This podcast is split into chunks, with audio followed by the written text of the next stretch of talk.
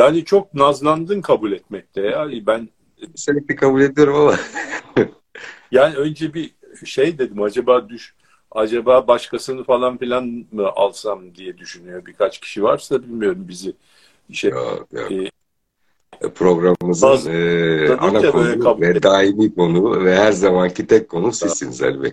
Teşekkür ederim. Hoş geldiniz. Hoş bulduk. Bu yeni yılın ilk programı galiba değil mi? Evet. 110. programımız birlikte bu arada. Evet maşallah. Maşallah. Nice 110'lara diyelim. Nereden başladın? Ee, şimdi e, iki hafta önce yaptık en son programımızı. Yeni yıl girdiği için o yeni yıl hazırlıkları, işte yılın sonunda herkesin o yoğunlukları vesaire geçen haftayı atlamak zorunda kaldık. Ee, biriken sorular var. Onları da yönelteceğim ama isterseniz şöyle bir genel perspektif çizeyim neleri konuşacağımız konusunda. Ee, gelen sorulan çerçevesinde de ben sorularımı yönelteyim size. Ee, şimdi biliyorsunuz EYT, asgari ücret zamları, memur zamları, emekli zamları vesaire e, bir dönem yaşadık. E, en son programımızdan bugüne kadar. E, bunun etkileri ne olacak? Enflasyona etkisi ne olacak? Çünkü enflasyonla ilgili hükümetin iddialı bir yanıtı var. Belini kırdık şeklinde.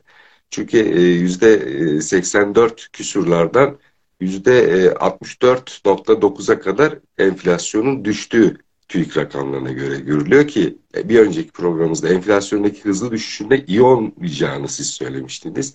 Bu konuyu konuşmak istiyorum. E, borsada e, öngörüleriniz doğru çıktı. 5500'leri de geçti hatta. 5500'leri bulur demiştiniz. Ne zaman? E, herhalde 20. programlarımızda falan o zaman 1200'lerdeydi borsa. 5500'lere kadar giden bir süreç olacak demiştiniz. Hatta 2500'leri bulduğu zaman da tekrar sormuştum. 5500 öngörünüz hala geçerli mi diye. Evet demiştiniz. 5500'leri bulacak demiştiniz. Şimdi 5500'leri de geçti. Ee, geçtiğimiz hafta ya daha doğrusu bu haftayı biraz bir düzeltmeyle kapattı. %7'lik bir düşüşle kapattı ama borsada ivme hala daha yukarıya doğru. E bir de e, seçim e, sattım haline girdik galiba ki e, hem e, Sayın Cumhurbaşkanı'nın öne çekilmesi hem AK Parti kanadının öne çekilmesi yolunda talepleri var. E, bayram tatillerine denk geliyor olması sebebiyle. E, Altılı Masa'da önceki gün bir toplantı yaptı yaklaşık 9 saatlik. Onların da 6 e, Nisan öncesi yapılırsa biz bir erken seçime e, evet deriz şeklinde bir yanıt var genel çerçeveyle bugün size yönelteceğim soruları e, ve konu başlıklarını böyle sıraladıktan sonra ilk sorumu ben sormak istiyorum izin verirseniz. E, asgari ücrete %54 küsur, %54,5, e, %55 civarında bir zam yapıldı. Arkasından da memur ve emeklilere e, %30, önce %25 açıklandı hani tabiri caizse ağanın eli tutulmaz denip e, yüzde beş de öyle bir Sayın Cumhurbaşkanı takdiriyle bir yüzde beşlik daha bir artış geldi. E, nasıl buluyorsunuz bu artışları? Etkileri neler olacak yaşamda? Bu şey mi diyorsun yüzde yirmi beşten yüzde otuza çıkmasını? Evet evet.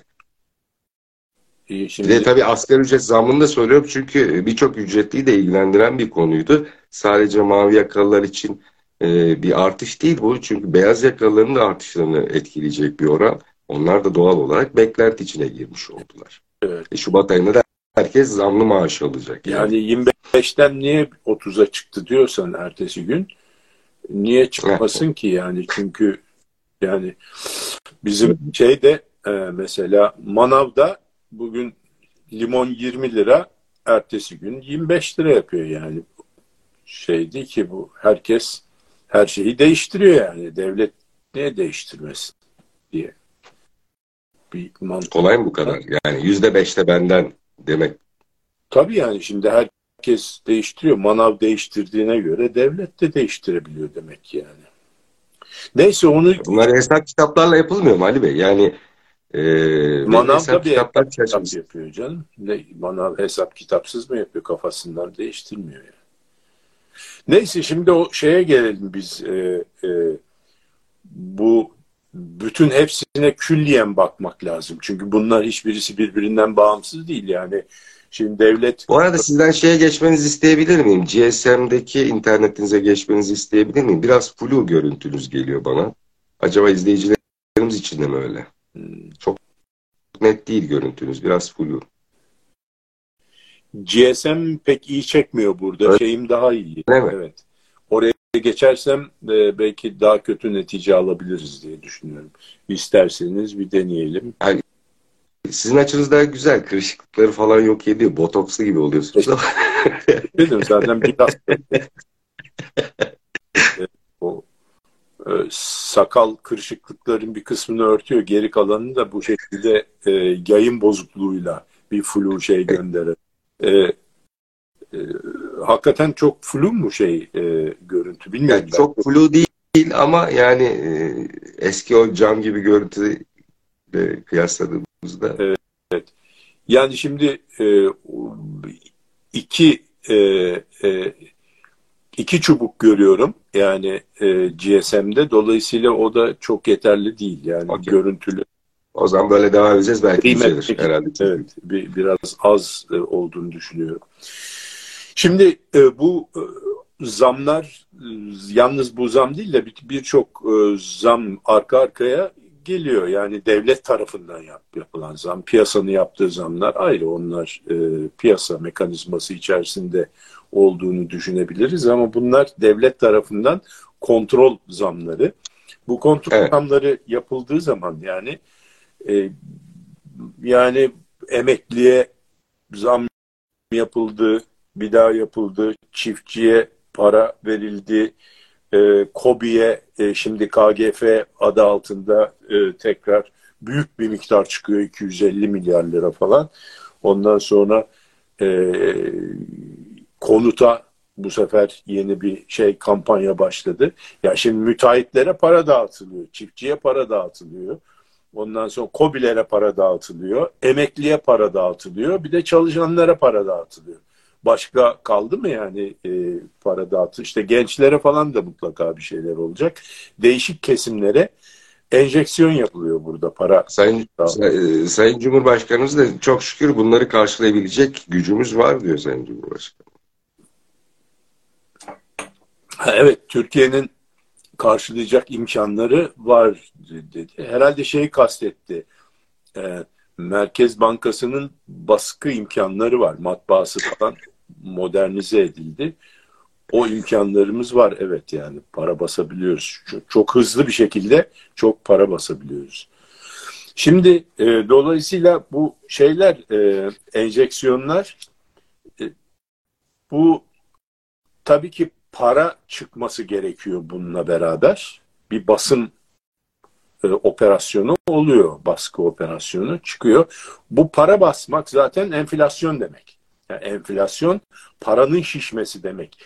Yani e, enflasyon kelime de anlamı olarak baktığınızda da şişme demek yani. Inflation, inflate etmek. Lastiği şişirirsin tekerleğin, e, bisikletin tekerleğini inflate edersin, şişirirsin, hava evet. basarsın. Yine. Bu da para basmak eşittir enflasyon. Onun için enflasyon demişler. Para basmaktan geliyor. Şimdi bu para basmak ve enflasyon ikisi aşağı yukarı aynı şey veya birbirini doğuran bir şey. E, alkolizme benzer yani alkolikliğe benzer biraz. Şimdi alkoliklikte de mesela alkol ilk e, zamanda, ilk evresinde alkol alırken, içerken e, çok keyiflidir. Keyifli olduğu için de daha fazla daha fazla içersin ve e, sonunda da millet de beni şey içkiye çok düşkün, alkolik falan sanacak ama bu benzetme olarak şey yapıyorum. Ee, çok içersin keyifle. Keyifli zamanları önce gelir, keyifsiz zamanları sonra gelir bu alkol içmenin. Aynı şekilde para basmanın da öyle. Para basmanın keyifli zamanları ilk evresidir. İkinci evresi keyifsizdir yani. Çünkü para bastığı şey alkol aldığın yani, zaman önce keyif alır. Yani masadaki dönülmez akşamın ufkundayım kısmı evet. galiba. Keyifsiz. Evet yani dönülmez akşamın ufkuna geldiğin zaman kusma falan başlar. İşte mide bulantısı, baş dönmesi kusma falan gibi şeyler olur. Dolayısıyla o da ikinci kısmı. İkinci kısmında da tedavi kısmı, tedavi protokolü her ikisinin de. E, yani para basma kısmı da ilk kısmı çok keyiflidir yani. Birden zammı alıp... Öpeceğim abiler vardır yani. Öpeceğim ha, abi. Mesela öpeyim abi şeysine gelir. Bize içelim, güzelleşelim falan. Bunlar hepsi bu güzel evrenin, güzel evrenin şeyleri, tezahürleri şeyde de. Tabii canım, para İstanbul'daki bütün meyhaneler dolaşılır falan. Değil mi? Yani şimdi e, bu e, para basma... Şarkılarda tabii yani. Bizim de bayağı bir kültürümüz varmış hani Bey yani. ya şimdi Türk olup da o kültüre sahip olmamak var mı? Şimdi gittiğin para bastığın zaman da e, gidip böyle e, bankana bir bakarsın yüzde 55 zamlı gelmiş. E, yani bir anda yani bir mutluluk değil mi yani alkol almak gibi bir şey. E, dolayısıyla bu acayip bir mutluluk olur. Ondan sonra bir bakarsın emekliysen gitmişin 25 demişler bir de 30 dediler. O ekstra bir mutluluk. Artık aileni alır o akşam bir yemeğe mi götürürsün? Yoksa ne bileyim kredi kartı Fiyatlar hak yemekli böyle dışarıda keyifli yemek yiyebilirim. Ya bilmiyorum ama. Kimisi herkesin meşrebine ve durumuna göre e, e, şey kimisi e, kredi kartı borcunu mu ödersin? Yoksa kiranı ödeyemediğin kiranı mı tamamlarsın? Ne yaparsın? Ama bir mutluluk veren bir şeydir, evredir o. Ondan sonra tedavi kısmı başladığı zaman ki o da gelecek. Şu anda en güzel evresindeyiz para basmanın. Tedavi evresinde de çok e, şeydir yani, meşer zordur yani. Ee, birden paranın çekilmesi. Yani alkolde de yani onun tedavi kısmı başın döner yatarsın bilmem ne yaparsın falan filan. Ben de talebeliğimde bir kere olmuştum. Yani pek sar, sarhoş olduğum e, vaki değildir benim pek de ama talebelik zamanımda bir kere olmuştum yani o şeyleri e, yaşadım. Onun için e, çok rahat şey yapabiliyorum. Ba, bu arada bu alkolizm ve para basma enflasyon benzetmesi a, e, şey, Friedman abimizin yaptığı evet. şey. Yani onun da e, şeysini ismini yad edelim meşhur böyle e, e, para teorisi e, şeylerinin babalarından abimiz Milton Friedman e, bu e, şekilde bir yazdığı bir makalesinde bahseder. Böyle alkolizmle e, para basmayı ve enflasyonu karşılaştır. Tedavisi zor meşakkatli, tedavisinin ilk evresi çok kötü. Ondan sonraki evre, evreleri tedavi gördükten sonra da artık böyle e, şey rahatlamış bir şekilde tekrar hayata dönme e, hikayesi vardır. Burada da öyle yani şimdi burada her e, e, şeyden nozuldan e, para fışkırıyor yani burada gördüğümüz gibi. işte dedik e, emekliye, çiftçiye, e, kobiye, e, müteahhide e, bir defa. Şimdi dolayısıyla burada e, ekonomik üç aylara girdik mübarek olsun hepimize. Yani bu önümüzdeki üç ay içerisinde yani, herkesin keyfi yerinde olacak. Ben bunu garanti Yalancı bir bahar mı yaşıyoruz yani buradan, şu an? Buradan herkese garanti ediyorum. Çok güzel bir üç ay, üç aylara girdik. Herkese hayırlı olsun. Ee, bu ama üç aylarda oruç tutulur. Burada tam tersi yani. Burada biraz daha e, e, vur patlasın, çal oynasınlı bir üç aylar olacak. Ee, herkes bundan nasibini alacak. Belli oldu o yani şimdi. Ee, şimdi tabii bu e, bir taraftan yani Milton Friedman'ın benzetmesi gibi çok keyifli aylar fakat bunun arka tarafı e, bunun gerisi e, birazcık zor günler de bekleyecek bizi. E, onu da ona da bir taraftan onu bir e, aklımızın bir köşesinde düşünmemizde fayda var. Yani konuta yapılan bu e, şey mesela muazzam hakikaten e, 0.67 mi e, aylık faiz oranı nedir? 0.67 ile. Yüzde sekiz buçuklara falan evet, geliyor galiba. Yani bu e, para dağıtılması gibi bir şey. Yani bu kredi vermek değil, para dağıtmak özel e, şey e, bil fiil pa, para Tabii hiç ev sahibi olmayanlar içinmiş o. Ama yani bir şekilde biz e, halkımız onun bir yolunu bulur yani. Hayır tamam ev sahibi olmayanlar için o para neticede piyasaya çıkacak yani müteahhidin cebine girecek. O harcayacak, o beton alacak, beton fiyatları, demir alacak, demir fiyatları, işçilik ödeyecek. Ondan sonra diğer malzemeleri mutfak alacak, mutfakçılar e, e, bayram edecek. Kazan alacak, kazancılar bayram edecekler. Yani bizim için de orada e, çok güzel e, bir... E, Şehircilik Bakanı'nın söylediğine göre elden fazla sektörü canlandıracağı için böyle bir kampanya Tabii yapılmış. o lokomotif sektördü. Dolayısıyla bütün bunlar gelecek. Şimdi tam onu bırakalım. O böyle bir e, onun ne için yapıldığını biliyoruz. Yani seçimler olmasa böyle bir e, e, e, şey yapılmaz. Yani bu bir böyle bir çılgınlık. Bu yani heterodoks ekonomi politikasının ne tarafına düşüyor? Yani o heterodoksinin hangi e, e, kolunu sağlıyor, hangi e, amacına ulaştırıyor onu bilmiyorum, anlamadım yani onu pek. O Şimdi yaz... şöyle söyleyeyim, ben EYT'liyim, e, eşim diyor ki Şimdi e, bu kanun çıkar çıkmaz e, askerliği de saydırıp ben emekli olabiliyormuşum. Yani danıştığımız kişiler öyle söyledi. Ya dedi çok ballısın dedi ya. Emekli olur olmaz iki defa zam aldım dedi bana eşim. bir yüzde yirmi beş bir de yüzde beş aldım dedi. yani şimdi ben de 43 yaşında emekli oldum. 43 yaşından beri emekli maaşı alıyorum. Yani onu da Demirel'e borçluyum. E, Demirel e, abimiz e, o zamanlar e, toprağı bol olsun. Memlekete öyle bir yapıp ondan sonra seçilmişti, seçime girmişti. 92 yılıydı e, yanılmıyorsam. O e, o kazığı e, memleket e, 15 yılda çıkarabildi. Yani onu AK Parti çıkarttı yine. Yani Demirel'in yapmış olduğu bu kötülüğü ben kötülük diyorum çünkü dünyada 38 yaşında emekli olanlar oldu o dönemde. Yani kadınlarda da 38 yaşında olunuyordu.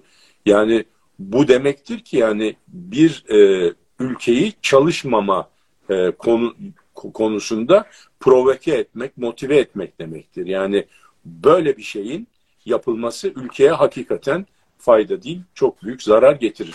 Bu çok kötü bir şeydir. Çünkü bunun düzelmesi de Sonra en aşağı 15-20 yıl sürer. Yani böyle yaptın. Mesela bugün yanlış bir kanun çıkardın ekonomiyle ilgili. E, bu da hazine zarara uğradı buradan. Mesela K, e, K, KKM'ler mesela kur korumalı mevduat. Buradan hazine zarar etti diyelim. Yani o, o zararı birkaç yıl içerisinde telafi eder, yerine koy falan filan başka politikalarla. Ama bu öyle bir şey değil.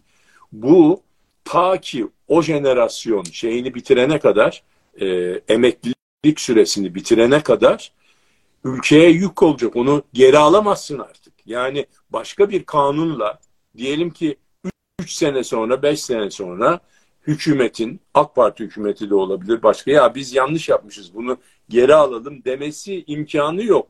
Onlara o hak verildi bir defa gidecek. Ya hatta daha, bundan sonra gelen... Daha meclise gelmedi Ali Bey. Şovazlık yapmayın. Bu, ben bir eğitimci olarak. Bundan sonra şu anda buna hak kazananlar da yani şu anda 20 yaşında başlamış olanlar da bunu yaşayacak. Ondan sonra gelen jenerasyon, ondan sonra işe yer, e, işe başlayacak olan jenerasyon ancak için değişikliği olabilir. Yani ne 16,5 milyon ne çıktı Türkiye'deki emekli sayısı. Yani memlekete bütün bu arkadaş yani bütün bu insanlara seyyanen bir para dağıtsan arkadaşlar size ikramiye desen e, yani işte 43 yaşında olup emekliliğe başka türlü hak kazanacak olan bu kanun çıksaydı şeylere yani kafadan size 50'şer bin lira para dağıtıyorum kardeşim ikramiye desen çok daha güzeldi yani. Belki daha fazla para verirdin tek kalemde ama onu bas şeyde matbaam var.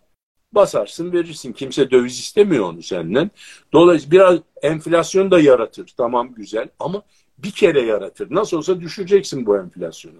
Ama bu şekilde 20 sene önümüzdeki 20 seneyi bağlayacak olan bir e, hadise. Yani yarın sen bunu düzeltmeye kalksan bile 20 sene düzelmesi sürecek olan bir hadise hakikaten çok büyük şanssızlıktır diye düşünüyorum. Yani EYT'lere yani ben buradan çok rahat konuşabiliyorum. EYT'lilere falan garezin var bilmem ne orada haksızlığa uğramış olanlar da olur ama biz burada kimsenin yani şu yaşta olan bu yaşta bu durumda olanlara değil diye değil topyekün Türkiye'nin e, e, iktisadi e, bekası için konuşuyoruz. Yani burada ona buna değil. Şimdi Al Almanya e, Batı Almanya Cumhuriyeti e, nedir yani e,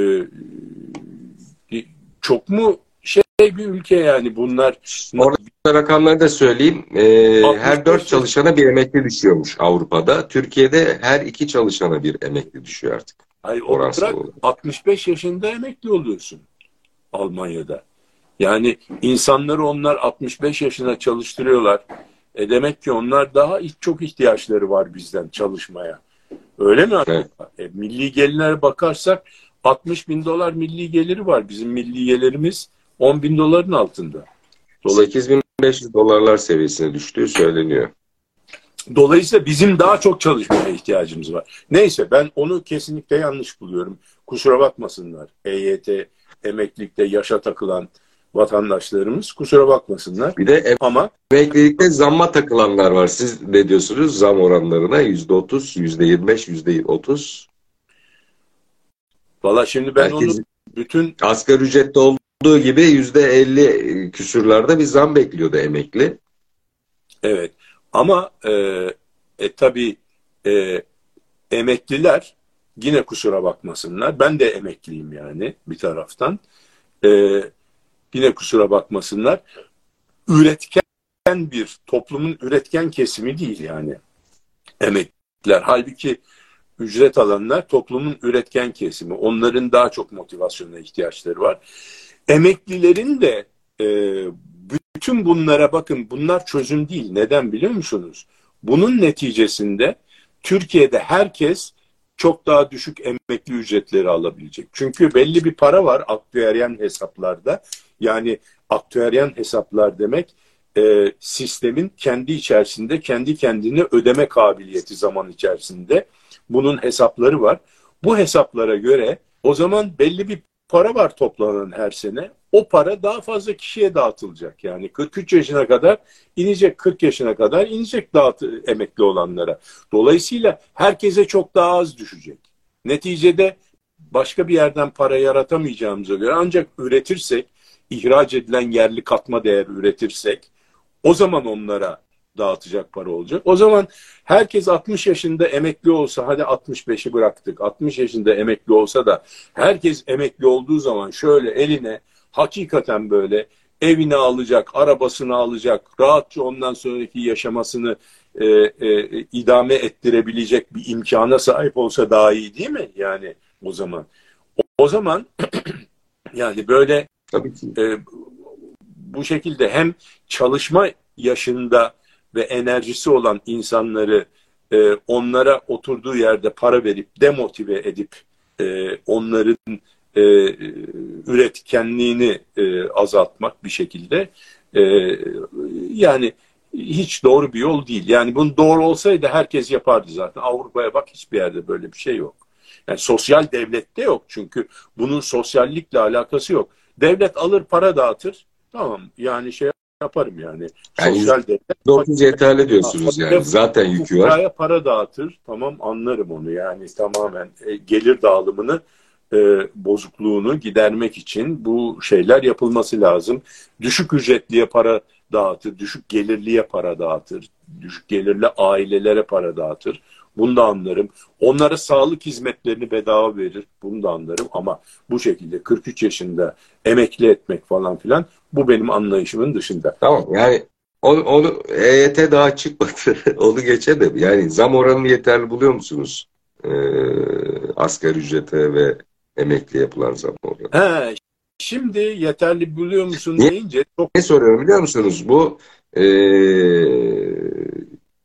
ekonomi bilimine göre e, ücret artışları özellikle çalışan kesimin ücret artışlarının e, üretimdeki e, maliyetlere etkisi yüzde 25 düzeyindeymiş. Daha doğrusu enflasyon etkisi yüzde 25 düzeyindeymiş. E, Türkiye'de de bu oranın yüzde 40'ları bulduğu söyleniyor. E, şimdi asgari ücreti e, ki Türkiye'deki çalışanların her neredeyse yarısına yakın asgari ücretli e, yüzde 54, yüzde 55 zam yapıldı.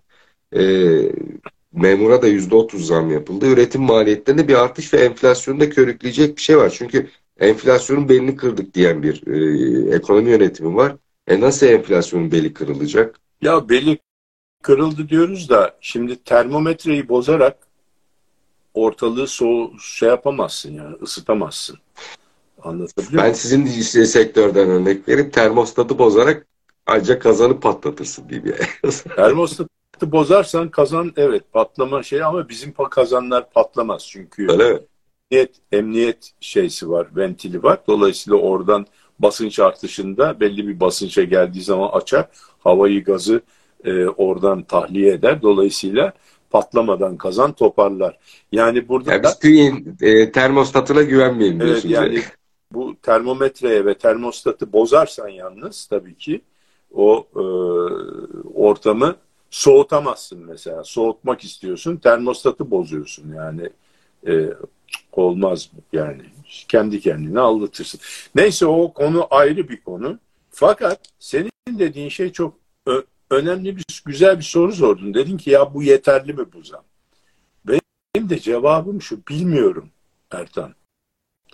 Bilmiyorum. Çünkü neden biliyor musun bilmiyorum. Çünkü hiçbir şey, hiç kimse hiçbir şeyin e, ne olduğunu şu anda bilmesi mümkün de değil. Tabii. Çünkü buna iktisatta illüzyon deniyor. Hı İllüzyon demek yani bir şeyi görüyormuş gibi e, görüyorsun ve farklı şekillerde görüyorsun demek. Yani tam olarak anlayamıyorsun. Yani bir Milton Friedman abimizin dediği gibi bir alkolizm durumu. Alkolü fazla aldığında da derler ki hani göremezsin kayıt, çift görürsün falan filan. Hani şeylerde televizyonlarda bazen polis e, alkol kontrolü yaptığı zaman böyle hani şeyde yürütmeye çalışır adam böyle çift görür üzerine saldırır polisin yanından geçer falan o çift gördüğü için falan. Şimdi illüzyonda da muazzam bir çift görme, üçlü görme, beşli görme hikayesi var. Hiçbir şeyin ya mesela fiyatların doğru... Yani bu epistemolojik kopuşla heter heterodoks yaklaşımı şimdi anladım ben yani. Alkolizm gibi bir şey yani. Alkoliklik. Burada bir kopuş söz konusu olur. Fiyatların doğru olup olmadığının e, hakkında bir fikrin olma e, şeysi azalır. Algın azalır yani. Gelirlerin sen kendini zengin zannedersin gelirinin ne olduğu Doğru. konusunda bir fikrin oldu. İstanbul'da herkes en az 3 milyonluk dairede oturuyor. Yani nerede oturuyorsun? Bağcılar Tabii Yüzyıl Mahallesi diyor. Yani. Oluyor. Ondan evet. sonra faizlerin ne olduğu belli değil. Hani onu da sorsan bana onu da bilmiyorum yani. Onu soracağım. Şimdi faiz faiz bir e, politika faizi var, bir mevduat faizi var. Efendim yok e, kredi faizleri de kendi içinde paramparça. Yani Hangi faiz doğru onu da bilmiyorum ben. Onu da soracaktım size. Siz önce girdiniz konuya. Ya şimdi önce girdim de hepsi... Bir de piyasa faizi var. olduğu zaman biz dedik ki yani bir e, enflasyonist bir illüzyon olduğu zaman, enflasyon içerisinde bir illüzyon olduğu zaman fiyatların ne olduğu, gelirinin ne olduğu, ondan sonra faizlerin ne olduğu, döviz kurlarının ne olduğu ve karlarının ne olduğu konusunda insanların e, sağlam kaygan bir zemin üzerinde olduğun için e, insan bir değerlendirme, doğru bir değerlendirme yapma imkanı kalmaz. Yani patlamış karlarla mesela burada sana söyleyeyim. Şimdi muazzam bütün borsa şirketlerine bak niye borsa şirketleri böyle acayip e, şey yapıyor, tavan mavan yapıyorlar. Çünkü e, bir çeyrek karları, üçüncü çeyrek karları açıklanıyor mesela. Muazzam artmış. Yüzde 180 kar artışı var. O karı çok artmış. Tabii ki şey ona göre e, fiyatı revize ediliyor falan filan. E, hesaplıyorsun. Ya diyorsun çok ucuz kaldı bu. Bundan alalım diyorsun. Herkes onu alıyor. Yükseliyor. Şimdi dolayısıyla burada o karlar üzerinden de aslında o karların çoğu yalan. Yani çünkü yalancı parayla kar yapılmış.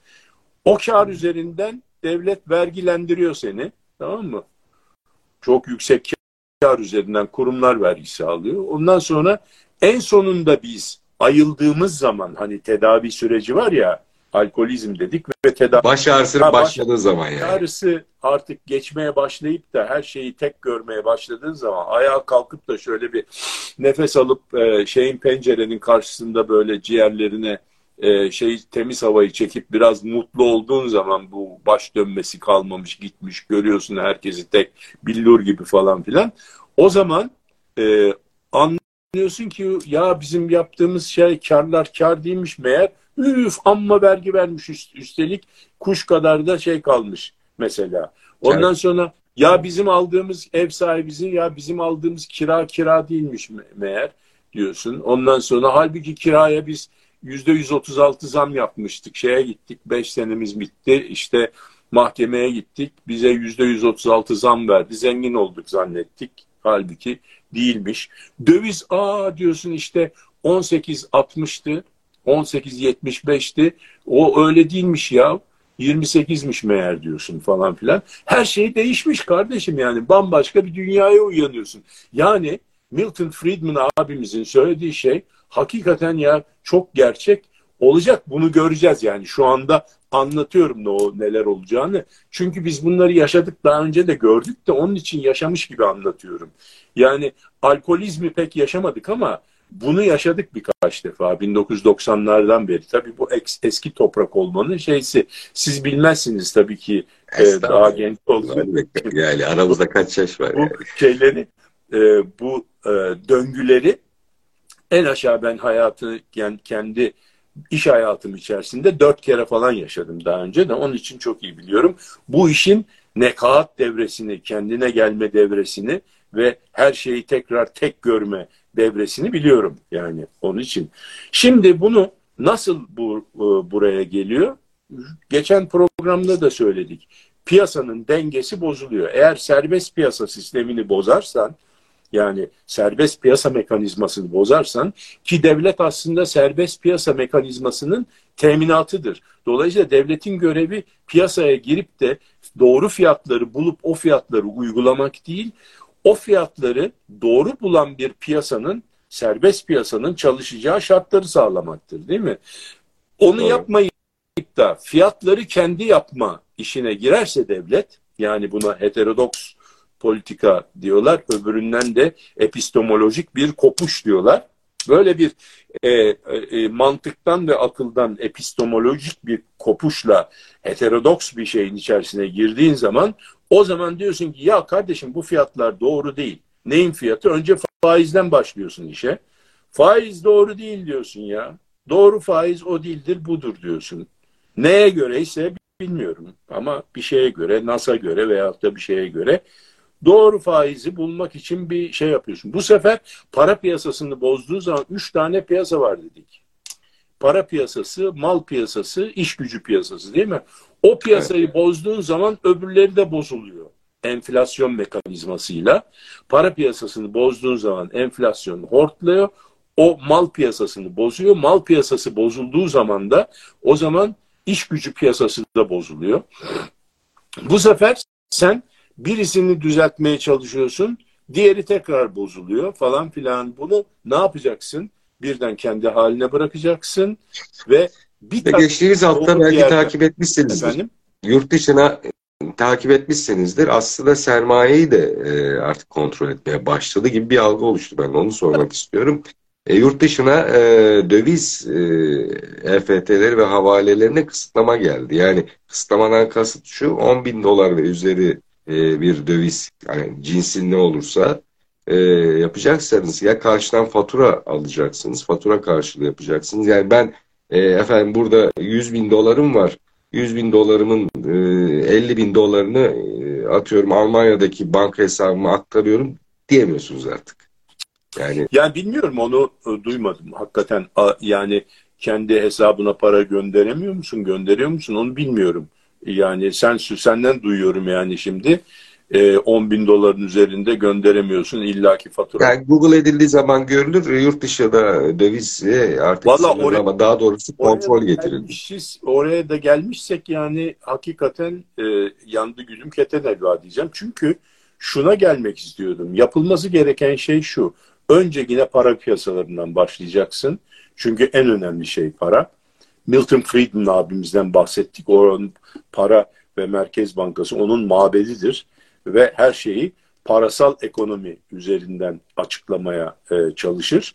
E, para arzıyla birçok şeyi, hastalığı e, iyileştirebileceğini e, e, ileri süren bir ekolden geliyor. Chicago ekolünden geliyor Milton Friedman abimiz. E, haksız da değildir. 1970'lerden sonra e, onun politikalarıyla Amerika ekonomisi, Amerikan ekonomisi bayağı bir merhale kat etmiştir. Şimdi e, o diyor ki para piyasaları önemli. Para piyasalarında doğru işleri yaptığın zaman o piyasa yerine oturduğu zaman diğer piyasalarda onun peşinden gider yerine oturur diyor.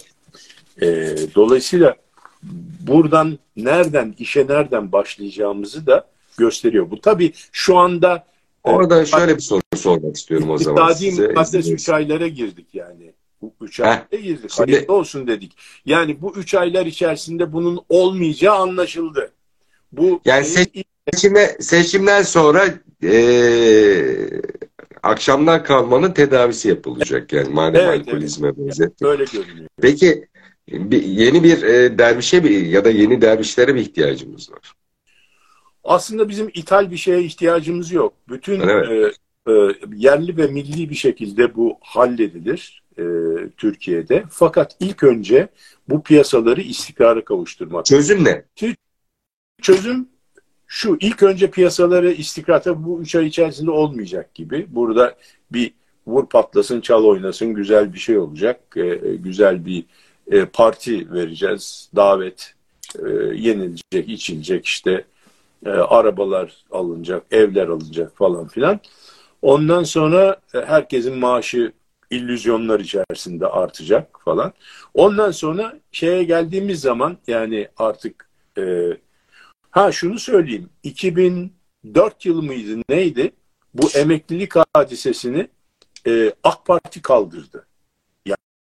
Yani ve revizyona başladı. Demirel'in bu atmış olduğu taşı kuyudan AK Parti 2003 ve bir 2003 siyasi 2003 mü? Siyasi risk alarak 2008'de de e, katsayıları belirledi emeklilikteki evet, katsayı Siyasi bir risk alarak siyasi bir risk alarak yani bunu yapmak zordur.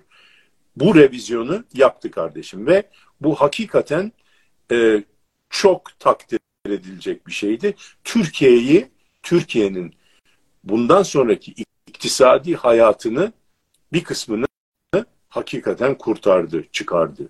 Yani burada hakikaten tebrik etmek lazım.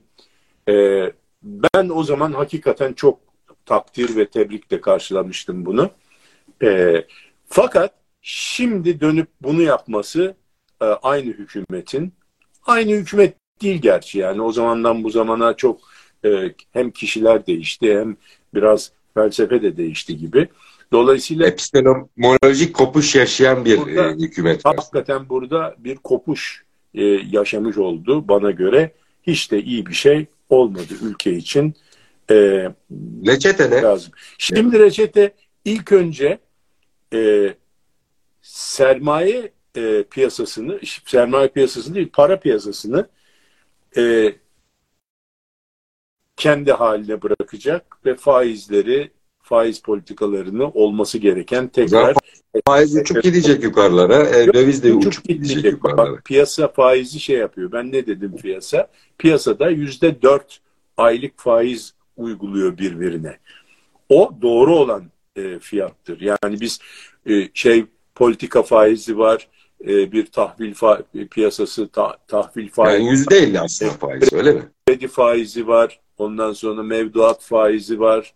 Ondan sonra reis kont kredisi faizi var. Bir sürü faiz oranı var. Bunların birbirinden şeyleri çok açık e, ve hiçbir bir tutarlılık yok arasında. Muazzam bir sübvansiyon var. Bunları ortadan kaldıracaksın. Piyasa halbuki kendi arasında yüzde dört bir faiz yok. Bu başka ne bileyim e, pirinç piyasasında farklı olur da saç piyasasında üç buçuk olur da öbüründe dört buçuk olur. Altın piyasasında altı olur. Tamam mı? Ama piyasanın kendi belirlediği vade farkı dediği bir malı ya peşin alıyorsun ya vadeli alıyorsun. Sana diyor ki kardeşim peşin alıyorsan 100 lira vadeli alıyorsan sana ayda vadeli verdiğin kısım için ayda yüzde dört vade farkı uygularım diyor. Bu işte doğrudur. Çünkü paranın değerini en iyi ve paranın kirasını da en iyi ticaret erbabı bilir. Ona bırakacaksın. Dolayısıyla ama bizim ne yapıyoruz? Para piyasalarında biz imkansız üçlemeyi imkanlı hale getirmeye çalışıyoruz. Nedir o? Eğer sermaye piyasa e, sermaye e, hareketleri e, serbest ise hem kuru hem faizi aynı anda e, kontrol edemezsin. Bunu kaç defa söyledik bak iki sene önce ilk bunu dile getirdik ve hala e, yani her üç programda beş programda bir imkansız üçleme dedikleri iktisatın bu altın kuralından bir tanesini söylüyoruz. Ve oraya geldik şu anda bu kuralın ne kadar doğru olduğunu e, e, ispatlama geldi hükümet. Nasıl ispatlıyor? Şöyle ispatlıyor. Faizi sabit tutmaya çalıştı. Faizi kontrol etmeye çalıştı. Kuru kontrol etmeye çalıştı. Bu sefer sermaye hareketlerini e, serbest e, bırakamadı. Onu kontrol etmeye çalıştı. Senin de biraz da önce demiş olduğun şey sermaye hareketlerini kontrol etmenin daniskasıdır yani. Sana artık diyor ki sen kendi paranı e, kendi yere gönderemezsin. Yani oraya kadar geldi. Onun dışında şirketlerin e, getirdiği ihracat dövizini nasıl kullanacağı, tasarruf edeceği konusunda bir takım şeyler var. Ondan sonra bankalara döviz e, e, yani %5 sınırına gidecekti. E, dö, döviz tutacak hareketleri hem kendisinin yani kendi sermayelerin öz kaynaklarının döviz olan kısmını da düşürdü. Ondan sonra e, mudilerinin de yani e, kendi müşterilerin de döviz tutmaması için onlara tahvil sopasıyla müdahale etti. Ben ona tahvil sopası diyorum. Diyor ki sen bunu bunu bu kadar böyle böyle yapıyorsun da bunun neticesinde şu kadar döviz hesabı doğuran bir işlem yapıyorsan o işlemin toplam tutarı üzerinden şu kadar tahvil alacaksın diyor. Yüzde şu kadarıyla tahvil alacaksın diyor. Devlet tahvili. E, devlet tahvili almak aslında güzel bir şey ama artık güzel bir şey değil. Çünkü faizi böyle dediği zaman muazzam düşük faizler oluyor. Dolar olan faiz yüzde sekiz, e, Türk lirası devlet tahvili de yüzde sekiz yani. Bu görülmüş bir şey değil. Yani şu anda enflasyon yüzde altmış dört yeni. Termometrenin şu anda gösterdiği e, enflasyon. TÜİK termometresi öyle gösteriyor. Yani TÜİK termometresi öyle gösteriyor.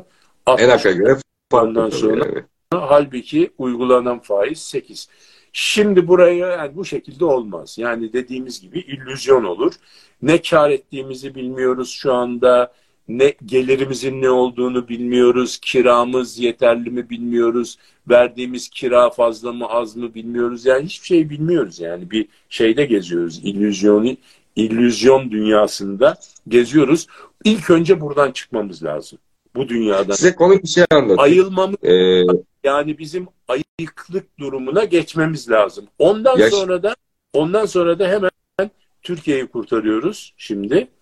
Ondan sonra da biz bütün kötülüklerin iktisatta Türkiye için bütün kötülüklerin anası olan cari açık belasını sıfırlamak için ihraç edilen yerli katma değeri hedefe koyuyor. Bütün iktisat politikalarının Türkiye'deki hedefine ihraç edilen yerli katma değeri koyuyoruz. O ihraç edilen yerli katma değerle ilgili sizin bir grafiğiniz vardı hatırlarsınız. Evet. Orada diyorsunuz ki bu dünyanın neresine giderseniz gidin e, ithalat tabanı diye bir şeyden söz ettiniz. Yüzde otuz yani e, niye bu? Çünkü fikri mülkiyetlerden de kaynaklanıyor olabilir, enerji e, ithalatından olabilir ya da ham maddeden kaynaklanıyor. Yani Mesela belli başlı çip, ülkelerde... çip alacaksın şeyden, e, e, TSMC'den alacaksın Mesela. şeyde, Tayvan'da yaptıracaksın.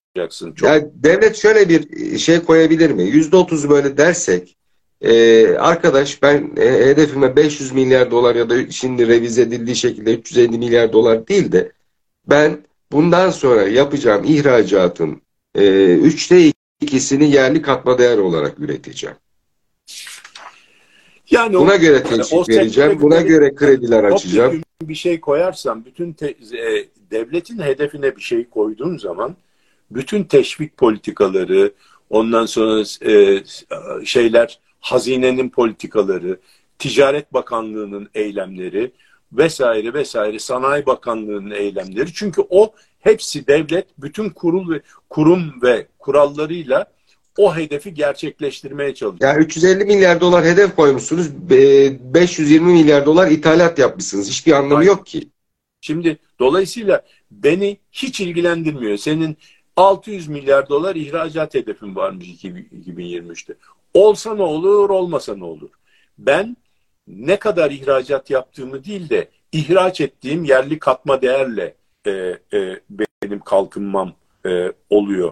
Yani benim istihdamım da onunla artıyor, enflasyonum da onunla düşüyor, e, e, büyümem de onunla büyüyorum, enflasyonum da onunla düşüyor. Yani bütün bu dört tane ana makro parametrenin e, bağlı olduğu tek şey bu ihraç edilen yerli katma değer. O zaman biz bunu niye e, şeye koymuyoruz, hedefe koymuyoruz? İhracat hedefi koyuyoruz falan. Niye? Ne hedefi koyuyoruz? Bilmiyorum. Ben de size sorayım. Niye? Bilmiyorum.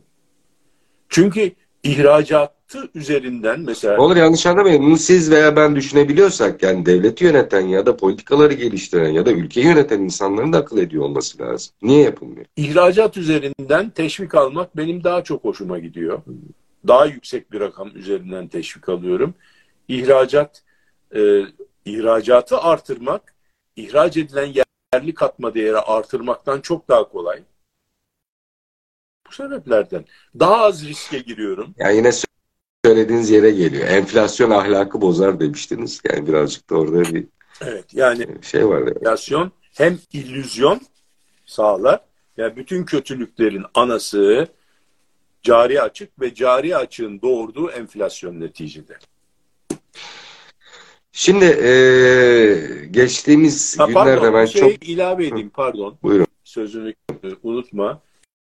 E, biz bunu şey yapmak için yani e, bu e, imkansız üçlemenin içerisinden çıkmaya çalışacağımıza bunu hala yapmaya çalışıyoruz. Bunun için de en sonunda yapamayacağımızı, bunu bu şekilde beceremeyeceğimizi anladık. Sermayeyi de kontrol etmeye başladık. Ne yaptık? Demek ki bu imkansız üçlemeyi doğruladık biz yani şey olarak, evet. olarak, evet. deneysel olarak doğrulamış olduk. Evet. Demek ki neymiş efendim? Hem faizi hem kuru kontrol edemezsin eğer sermaye hareketleri serbest ise dedik ve çaktırmadan sermaye hareketlerini de kontrol etmeye başladık. Çünkü o zaman biz serbest piyasa ekonomisinden söz edemeyiz bu ülkede. Evet. Liberal ekonomiden söz edemeyiz. Çaktırmadan ne yapıyoruz? Tahvil sopası kullanıyoruz.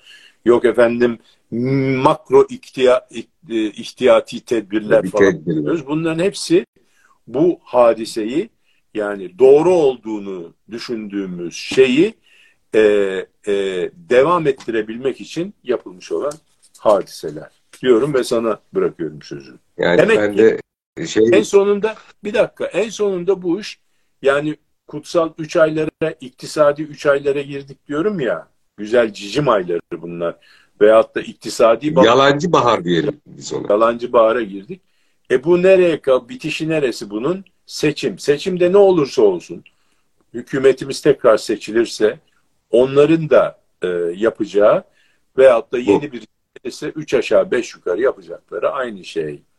Peki o zaman yani şu an... o zaman onu da bilmiyoruz. Onu da sen söyle bana. O konuda da sen iyi biliyorsun. Oraya gireceğim. Seçimlerle ilgili konuda bir e, sizle yaptığımız istişaredeki bilgileri de paylaşacağım ama şimdi ısrarla gelen sorular var. Çünkü e, borsada e, hatırlarsınız siz e, aylardır 5500 puanları işaret ediyordunuz. 1200 puanlardayken şimdi 5500'ler aşıldı. Tamam geçtiğimiz e, cuma günü yani dün e, bir düzeltme yapıp e, 5500'ün altına düştü ama e, yine bir yukarı doğru bir ivme var. Yine yeşil yol yukarıya doğru kapattı borsamız. E, borsa hala daha cazip bir yatırım aracı mı? Şimdi yalancı 3 ay ya da yalancı bahardan e, yola çıkarak sanki bir 3 ay daha böyle bir potansiyel var gibi anlıyorum ama e, borsaya çık borsadan çıkan nereye gidecek? Hadi ben yeterince kar yaptım arkadaş. E, riske de atmayayım kendimi deyip çıktı. Enflasyon karşısında e, parasını ya da e, tasarrufunu nasıl değerlenme? Dövize mi yöne, yönelmesi gerekiyor? E, kur korumalıya mı, mevduata mı, altına mı yoksa arsaya mı ya da gayrimenkule mi ne yapması gerekiyor sizce? Yani şimdi bir ya da borsada ben arkadaş ben güveniyorum aldığım hisselere ben borsada devam etmeliyim demeli. Evet. Şimdi bunun cevabını geçen sene biz tavsiye ettiğimiz hararetle her programda tavsiye ettiğimiz zaman e, bunu tavsiye etmek daha kolaydı. Şimdi biraz daha zorlaştı. Çünkü neden? Biraz tabii ki ne de olsa fiyat aldı e, hisseler. Eskisi kadar ucuz değil ama kesinlikle geneline baktığımız zaman burada hisse tavsiye etmemiz falan söz konusu değil tabii. Yok. Geneline baktığımız zaman bankalar olsun, sanayi şirketleri olsun hala daha e, ucuz bölgedeler. Yani bunlar neye göre ucuz? E, dünyadaki diğer sermaye piyasası araçlarındaki hisse senetlerine göre daha ucuz durumda. E, dolayısıyla hala daha ucuz. Bir, iki, hala daha Türkiye'de e, bir alternatif yatırım aracı yok. Onun için bir süre daha gidecek ama yani iki, iki ay gider, üç vakit gider, iki vakit gider. Onu söyleyecek durumda değiliz ama şu anda hala daha e, borsa uygun fiyatlarda ve momentumu da alacak gibi duruyor. Burada önemli olan şey bir e, bu yani senin yalancı bahar dediğin bir hadise var. Bunun içerisinde e, her şey e, e, uçuşuyor, uçuşacak yani. Güzel bir e, zaman gelecek. Ama mesela burada bir konut e, kampanyası var. O konut kampanyasında kalifiye olanların mutlaka girmesi lazım. Çünkü o hakikaten çok güzel bir şey ama konut fiyatını alacakları konutun fiyatının da raiçlerin çok üzerinde olmasına olmamasına dikkat etmeleri lazım. Yani bir ekspertiz falan mutlaka yaptırsınlar. Ee, ama fiyatlar da artacak yani. Çünkü bu konut kampanyasına fiyatlar dayanmaz yani. Kesinlikle artacak. Ama makul bir ölçüden daha fazla artmış bir fiyatla karşı karşıya kalmasınlar. Bu süper bir e, şey. E, hakikaten kampanya alan açısından. Yani öyle şey ki bizim e, o kadar süper ki bizim cebim almayanın cebinden alanı sübvanse ettiğimiz bir e, serbest e, servet transferimiz var şu anda. Yani almayanların cebinden alanları e, sübvanse ediyoruz yani. Burada öyle bir durum var. Ama bizim cebimizden e, yani biz al almayacağız oraya. Çünkü evimiz var. ikinci ev alamıyorsun. Dolayısıyla almayacağımız için biz sübvanse edecek. Onun Hayal olsun. Yöntemi de şu çocukları üzerinden e, çalışan çocuklar üzerinden alabilir insanlar. Yani bunda ya öyle bir biz Türk'üz ya mutlaka bir yöntem buluruz yani. Demokrasi ee, çare tükenmez. E, o bunlarda ben, bitecek. O müteahhitlerin cebine de o para girecek. Yani dolayısıyla burada ama alanlar e, da karlı çıkacak. Bu konuda ısrarla sorular yönelten izleyicimizin adını vermeden e, şöyle söyleyeyim. E, Ali Bey diyor dinledikten sonra diyor ben diyor işte birkaç tane diyor temettü dağıtacak diyor ise aldım. Birkaç tanesinin diyor bankaydı diyor. Kümülatifte diyor yüzde yüz on diyor prim yaptı. E, miktarı da söylemiş. yüz bin lirayla girmiş işte yüzde yüz on da prim yapmış. E çıkayım mı acaba? Yani tedirgin de oluyorum falan diye sormuş. Siz ne dersiniz o kişiye mesela? Yani gidin bu e, konutlardan mı alın dersiniz? Valla bir e, şey tavsiyesi Ya da Ali abi olsa ne yapardı? Yani siz olsanız ne yapardınız? Sizi Çok yanlış olur çünkü bütün portföyünü yani bu kararı ver en iyi kendisi verir. Çünkü kendisi diğer portföyünü biliyor. Evi var mı? Arabası var mı? Başka ne gelir var? Kenarda köşede ayrılmış parası başka var mı? Bütün portföyü düşünerek onun içerisinde bir karar vermek lazım. Onun İzleyicilerimize şey... Ayhan Bey soru yöneltmiş. Gayrimenkul yatırım ortaklıkları prim yapar diyor borsada bu çerçevede. O da Tabii. değişik bir mantık. Bakın çok güzel bir soru aslında. Bu tabii ki yapar yani yapması lazım burada çünkü bir talep artışı söz konusu yani tabii ki e, e, yap, yapacaktır şeyleri. Daha doğrusu şöyle e, söyleyeyim gayrimenkul yatırım ortaklıklarının e, karları artacaktır. Dolayısıyla onların karları artınca fiyatları da ona göre e, piyasada revize edilecektir. Peki döviz ve altınla ilgili öngörünüz nedir? Ya dövizle altınla ilgili onlar e, döviz bir defa dünya piyasalarında e, şey yapılıyor. E, ve e, rezerv e, şeysi emtiası olduğu için daha, daha doğrusu rezerv metası emtia çoğulu işin e, meta tekili rezerv metası olduğu için ve e, dolayısıyla merkez bankalarının rezervlerini tuttukları bir e, değer birimi olduğu için altın çok özel bir yeri var. Dolayısıyla biz onları mesela Hindistan Merkez Bankası e, altın rezervlerini artırmaya karar verirse o zaman bizim burada söylediğimiz hiçbir şey e, e, tutmaz. Dolayısıyla o konuda bir şey söyleyemeyiz. Bak söyleyebildiğimiz şeyleri söylüyoruz ama söyleyemeyeceğimizde neden söyleyemeyeceğimizde söylüyoruz. Altının o kadar büyük e, oyuncular tarafından e, alınan şeyleri, kararları var ki ve bunlar çok farklı parametrelere göre yapılıyor. Jeopolitik parametrelere göre de yapılıyor. Mesela Rusya savaşa başlamadan önce şeylerini, rezervlerini dolardan çıkartıp e, Huan'a geçti, Yuan'a geçti ve altına geçti çoğun çoğunluğunu. Bir kısmı dolarda kaldı. Yani bu mesela sen Rusya'nın savaşa gireceğini falan bildiğin zaman bunu çıkara, çıkarabilirsin. Ama çok büyük miktarda altın ticareti var dünyada. Neyse girmeyelim. Dolayısıyla altında bir şey yapamayız. Ama bu arada değişken fonlar e, enteresan değil mi diyor. Yani bir de fonlar var tabii, ki. Döviz hikayesinde de Türkiye'deki dövizden bahsediyoruz. O nispeten evet. daha fazla e, ahkam kesebileceğimiz bir alan. Çünkü orada da bir takım maliyetler ve bağlı olduğu parametreler var. Orada bağlı olduğu parametre ihracat parametresine bakacağız. Yani bizim bu zamlarla asgari ücrete yapılan zamlar olsun, diğer zamlar olsun, gelen zamlar olsun, e, ham maddeye gelen zamlar olsun. Bunlarla ihracatta e, bir ihracatçı firmaların bir piramidi var. Düşük marjla yüksek dönme oranıyla çalışanlar bir de daha yüksek marjla ama sermayesini daha e, az çevirebilen e, e, evet. şirketler. Şimdi düşük marjla olup sermayesini daha hızlı çeviren şirketler ilk e, hiti yiyecek olan şirketler veya yemiş olan şirketler bunlar mesela emek yoğun bir şirketse ki Türkiye'nin ihracatçı endüstrisi genellikle emek yoğundur. Bunun içerisinde en aşağı yüzde 25 işçilik vardır. Sınai hı maliyetin içerisinde. Yüzde 54 bunun işçiliğine zam geldiyse bunun yüzde 25 işçiliğe olan etkisi aşağı yukarı yüzde 12 ile 14 arasında herhalde oralarda bir yerde gelir. 13-14 gibi bir şey. E o zaman yüzde 13 maliyetleri yükseldiği zaman adam yüzde 10 karla çalışıyorsa yüzde on üç maliyetlerine şey geldi, karı gitti adamın yani. Anlatabiliyor muyum?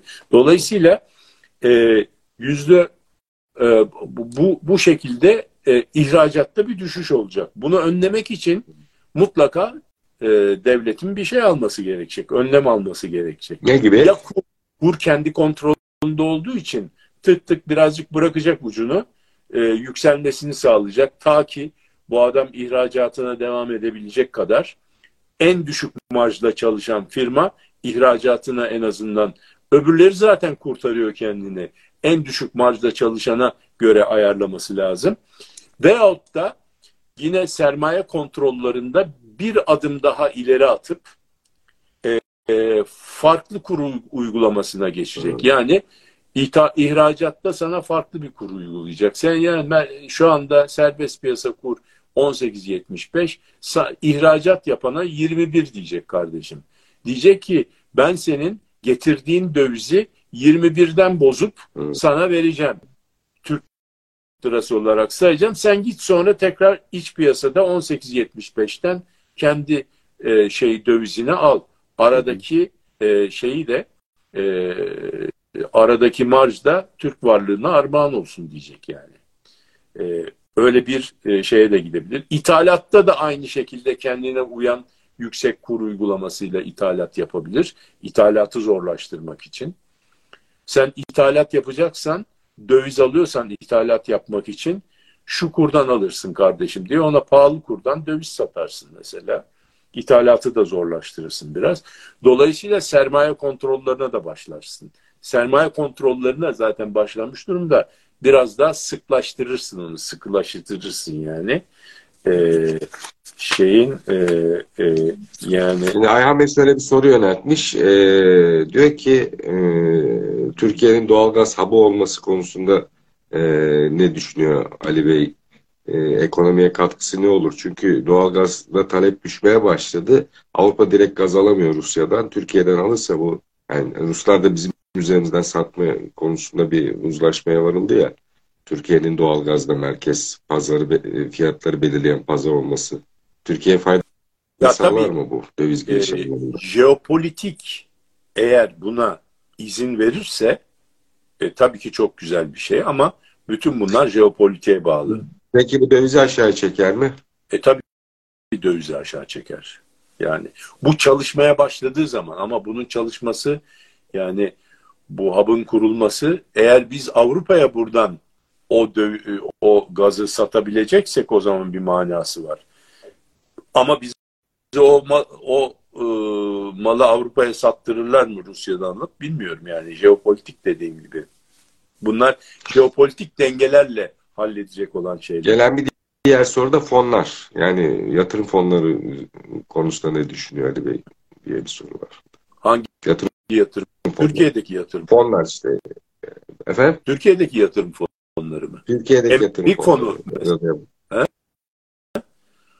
Yok yani şey bankalar üzerinden satın alabiliyorsunuz ya da yatırım şirketleri üzerinden yatırım ha, tamam. fonları. Ya yatırım fonlarında da şuna şey yapacak. E, eğer e, e, borsa ağırlıklı bir yatırım fonu e, şu anda hala alabilir. E, alabilir bence. E, e, ne bileyim döviz e, ağırlıklı bir yatırım fonu alınabilir. Eurobond ağırlıklı bir yatırım fonu alınabilir. Yani bunlar yani alanın şeysine göre meşrebine göre yani Nasıl ne kadar bir sepet yani, yapalım diyorlar. Işte, tabii ki yani onun diğer portföyü, diğer varlıkları, evi var mı, arabası var mı, yazlığı var mı, kışlığı var mı, kenarda başka parası var mı, çocukları okula gidecek mi, gidiyor mu, onlara ne kadar para ayırdı falan. Bütün bunlara bağlı şeyler bunlar. Yani bu şeye benziyor. Doktor, ben bir defa zaten doktor falan filan değilim. Ekonomi gurusu da değilim. E, fakat olsaydım bile... Canım, öngörüleriniz doğru çıkıyor Bey yani. Hayır şimdi doğru genel olarak e, şey yaptım bir bildiğim şeyleri e, kimseden e, saklamam ama bu spesifik olarak kişiye özel hadiselerde doktor mesela illaki gelip sizi klinik bir muayene yapması lazım doktorun klinik muayeneden geçirmesi lazım değil mi? Ciğerlerinizi dinleyecek, ateşinizi ölçecek, tansiyonunuza bakacak falan filan. Yüzünüzün rengine bakacak, bakışlarınıza bakacak, duruşunuza, yürüyüşünüze, muayenehaneden içeri girdiğiniz zaman nasıl yürüyorsun, yamuk mu yürüyorsun, düz mü yürüyorsun? Ondan sonra onlara hepsine bakacak, ona göre bir yargıya varacak. Dolayısıyla bu iş çok kişisel bir hadise. Yatırım da böyle kişisel bir hadise. Ee, ve ben o işin de uzmanı ayrıca değilim. Yani kişisel varlık yönetimi hadisesi bambaşka bir e, olay. Ama genel olarak e, piyasanın e, eğilimleri konusunda e, e, ahkam kesebilirim yani.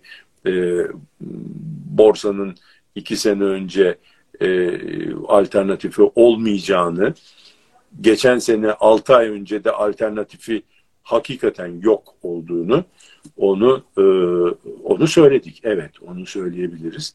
Mesela Tesla konusunda da e, şey yaptım. Tesla'da e, 1.1 trilyon e, dolar olmuşken Tesla'nın değeri e, bunun dedim değeri yani 400 100 dolarlara düşecek dediniz siz. Evet. E, Onu da bildiniz Ali 150 milyon dolardan daha fazla etmez bir kuruş daha fazla bu şey bir trilyona nasıl geldi değil dedim. Ondan sonra o o ben dedikten sonra 1.2 trilyonu vurdu. Şimdi tekrar bu yavaş yavaş geldi. 360 milyar dolar, 380 milyar dolar civarında galiba. Yani senin dediğin 110 dolarlar civarına geldi. Yani o da çok benim için çok 400 dolarlardan düştü yani. Siz o 400 dolarlardayken 100 dolarlara düşer mi dediniz? Dolarlara düştü ve ben 100 dolara kadar düşeceğini söylemiştim. Doğru. Ama onun da belli bir bağ, bağlı olduğu bir mantık silsilesi vardı. Bir rakamsal hesap vardı. Bir aritmetik vardı. O aritmetiği ortaya koyarak bir de onun bağlı olduğu bazı parametreleri yanıl, yanılsamaları ortaya koyarak bunu söyledim. Yani insanların Tesla konusunda e, büyük bir yanılsaması olduğunu, onu hani teknolojik olarak bulunmaz bir nimet, çok büyük bir buluş olduğunu zannettiği, dolayısıyla bir teknoloji şirketi olarak değerlendirdiği, halbuki Tesla'nın netice itibariyle bir araba şirketi olduğu, araba piyasasının da Türk dünyada kesinlikle boş olmadığı, 100 senedir yerleşmiş firmaların olduğu bir yere öyle elini kolunu sallaya sallaya su motoru konmuş bir araba yaparak yani su motoru diyorum elektrik motoruna hakikaten yani içten yanmalı bir motorun içerisindeki teknolojilerle bir elektrik motorun içerisinde her ne kadar tekamül etmiş bir elektrik motoru olsa da e, o elektrik motoruyla konu koyup içerisinde bir karkas içerisinde arabayı altına bütün e, pil döşeyip götüren bir sistemin çok aslında arkaik bir şey olduğunu e, e, yani 21. yüzyıla göre e, çok geri... Tabii bir yazılım var orada. Yazılımla beraber bir tamam da, katma değer var. Yani yazılım bir yere kadar herkes yazıyor en sonunda o yazılımı anlatabiliyor muyum? Ya o da bir kişiye bağlı değil. O Bu arada dünyanın eski devleri de elektrikli otomobil üretmeye başladılar. Yani Tesla'nın ciddi canım, artık rakipleri oldu. Yani. Gerçi hoş ilk üretilen araba da elektrikli galiba değil mi? Ee, Daimler Benz tarafından. Tabii canım. İşten yanmalı motor. Basit iş elektrikli araba üretmek. Sen üret bakalım bir tane içten yanmalı motorlu bir araba. Üretebiliyor musun? Kaç tane var? Dünyada sayılı fabrika var. Şimdi biz yerli ve milli çıkacak işte önümüzdeki aylarda top bile elektrikli olarak çıkıyor. Yani benzin ha, ya da ama dizel bir şey yok. Bugün şunu da söyleyeyim ki e, en yapılabilecek en kötü yatırım bana göre bir tüketicinin elektrikli bir araba almasıdır. Yani hmm. bu kararı vermiş olanlar veya almış olanlardan çok özür diliyorum. Kusura bakmasınlar. Ama bu benim kendi naçizane e, bir e, e, fikrim. Çünkü bugün alacağın araba en yüksek arada, parayı veriyorsun. Yani TOG'dan bahsetmiyorum. TOG'un fiyatı çok daha... İzleyicimize demiş ki dengeler bozulacak. TOG'un fiyatı çok daha uygun bir fiyat olabilir.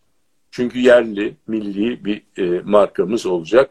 O burada yapılıyor ve mutlaka da uygun bir fiyatta çıkıyor. Ama Tesla gibi öyle 50 bin, 60 bin dolar vereceksin bir tane böyle altında pil e, o, o, olan bir üç üstünde de su motoru olan bir arabayı e, alacaksın elektrikli şey gibi ya. Elektrik motoruna kaç paradır elektrik motoru ya? Bizim kuyudan su çeken e, motor elektrik motoru işte yani. Onun şu kadarcık bir şey yani şu kadarcık bir şey. Arabaya koydukları Tesla'nın kaputunu aç, motor... Şimdi Amerika'da bizim ülkemizde yasak da kitler var. Gidip satın alıyorsunuz. Otomobilinizi elektrik hale geçirebiliyorsunuz. 5-10 bin dolar harcayarak. Allah'ın bir tane de e, şeyler e, şey yazmış, software yazmış. Ona daha oto yani şey yok şu anda. Otogen araba yok şu anda yani. E, e, şeysiz, şoförsüz giden araba yok. O sistemler yok. Her yer Otonom araçlardan söz ediyorsunuz. Kötü kötü bir yatırım olmasını söylediğimin sebebi şu anda teknolojisi daha henüz en gerideki teknoloji. Şu anda öyle bir ilerliyor, hızlı ilerliyor ki şu anda alacağın araba 6 ay sonra teknolojisi eskiyecek. Dolayısıyla onun için oraya verilmiş para sokağa atılmış paradır diyorum. Biraz bekle. Hiç olmazsa bu hem altyapısı gelişsin, hem e, teknolojisi daha da gelişsin, ucuzlasın araba. Şu anda ölçek ekonomileri yok bu e, endüstride. Ee, bir arkadaşım elektrikli bir araç aldı geçtiğimiz günlerde. Ee, şeyde lansmanında veya şey, e, neyse broşürlerinde arabanın e, menzilinin yaklaşık 550 kilometre olduğu yazıyor. Ee, test ediyor. 300-350 kilometrede bir şarj etmem gerekiyor diyor. Çünkü iklim koşullarına göre değişiyormuş diyor bu durum. Doğru. Yani havalar soğudukça e, piller de tabii ki herhalde daha mı çekiliyor ne oluyorsa. Şimdi e... doğru ama ama şunu unutmayalım. Yani bu tamamen belli bir mantığa göre söylen. Ama sen denemek için hakikaten meraklısındır. Nasıl bir şey olduğunu, kullanmanın, onu kullanmanın nasıl bir his olduğunu mutlaka e, deneyimlemek istiyorsundur falan filan. Onlar ayrı hadiseler. Yani onu ver kardeşim param ya ben hibrit araç ben kullandım. İkinci arabam elektrikli araba olsun. Onunla ben sadece çarşıya gidip gelip işte süpermarkette alışveriş yapacağım. Uzun yola gitmeyeceğim ki falan. Tamam abi sen yani paran da var. Parana geçer hükmün. Dolayısıyla gidip onu alabilirsin. Ama bil ki onun ikinci eli çok düşük olacaktır. Hani yatırım bizde çünkü enteresan Biliyorum. bir şey var. Ee, bu Avrupa'da yok ama Türkiye'de var, Amerika'da da yok. Amer aslında araba bir yatırım aracı olarak e, şey yapılıyor. Haydi bir vergiler yükseliyor. Senin 100 bin liraya aldığın arabayı 3 bin, 300 bin liraya satıyorsun bakıyorsun ki. Eski diye halde 2 sene eski modelini 300 bine satıyor. Yani yatırım aracı gibi kullanılıyor. O biraz da mantık onun için gelişmiş. Ya, ya, o yönde gelişmiş. Yatırım e, şeysini de e, değerini de düşünüyoruz, düşünüyoruz araba. Bunun ikinci eli nasıl olur falan filan diye. O açılardan da baktığın zaman e, Böyle bir... Üç tane benim hibrit aracım oldu. Bunlar biliyorsunuz hibrit araçlar e, 30-40 kilometreye kadar galiba elektrik motoruyla gidiyor. Ondan sonra hız arttıkça benzin motoruna geçiyor. Üç kez hibrit araca bindim ben. Yani üç tane hibrit aracım oldu. E, bunlardan iki tanesinde de otonom sürüş dedikleri şey vardı. Yani şerit takip sistemi, kaza önleme sistemi vesaire gibi algılama. İşte yaya gelirse, araç gelirse duruyordu araba. Şu. E, keyifliydi yani ama şeye geçtiğiniz zaman benzinli motor çalışıyordu.